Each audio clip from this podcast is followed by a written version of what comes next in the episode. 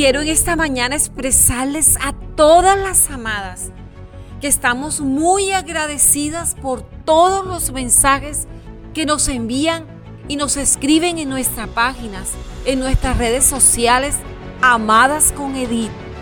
Y continuando con nuestra temporada Derribando Gigantes, hoy les compartiré un episodio muy pero muy poderoso Gigante que nos ciega. Cuando escuchaste este título, ¿en qué pensaste? Porque sabes en qué pensé yo, en el orgullo. Porque el orgullo no es más que la carencia de humildad para ser enseñados.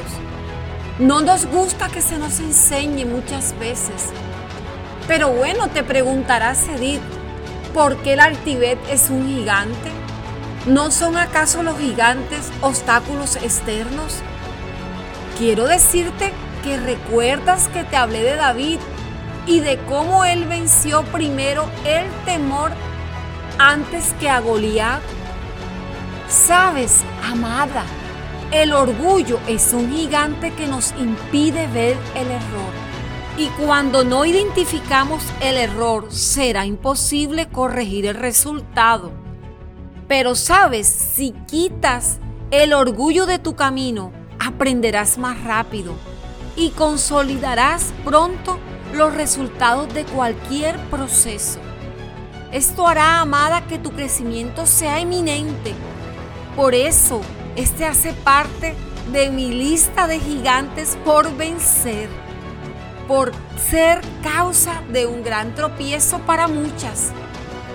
Con dificultad aprendemos, pero con dificultad recibimos la enseñanza también. Pero ¿por qué nos costará tanto? ¿Será eso cierto de que aprendemos depende de quien venga? ¿O será más bien que de pronto que nuestro corazón le falta sencillez para aprender? Quiero hacerte unas pequeñas preguntas en este día. Amada, ¿Será que te cuesta ser confrontada con lo que necesitas ser corregida?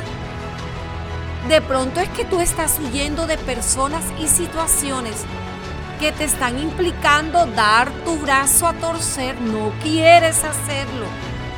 Estás enfrentando entonces un enemigo invisible llamado altivez. Y sabes, su poder está camuflado en el orgullo. ¿Y sabes también lo que dice el orgullo? Eso ya lo sé. Pareciera que lo estuvieras escuchando, ¿verdad? ¿Eso para qué me lo dicen si eso ya lo sé? Lo mismo otra vez. Y sabes, allí la altivez se fortalece. Porque el orgullo niega el error, pero la humildad lo destruye. Así que, amada, no dejes que el orgullo te ciegue porque puede llevarte a hacer locuras y a perder tu propósito. Y algo adicional, y es que Dios añade gracia es al humilde, al que busca el consejo y lo pone en práctica. Porque la humildad vence la arrogancia, amadas. No es humilde quien lo dice, sino quien corrige su camino. Porque para hacerlo necesito dejar de lado al orgullo Deja el orgullo a un lado. Es un lazo que el gigante utiliza para cegar y el Salmo 138.6 nos enseña que quien actúa con sencillez para aprender crece en gracia y favor, pero quien actúa con orgullo y altivez es mirado de lejos primeramente por Dios. Imagínate lo que hará entonces los demás.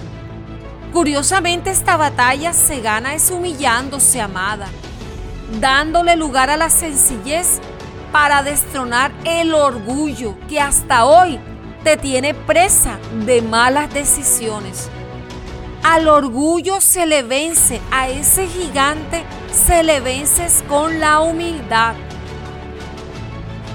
Amadas, estoy agradecidas con todas ustedes por compartir los podcasts de Amadas todos los días y verlas cómo se conectan con sus invitadas los miércoles en los live de Amadas.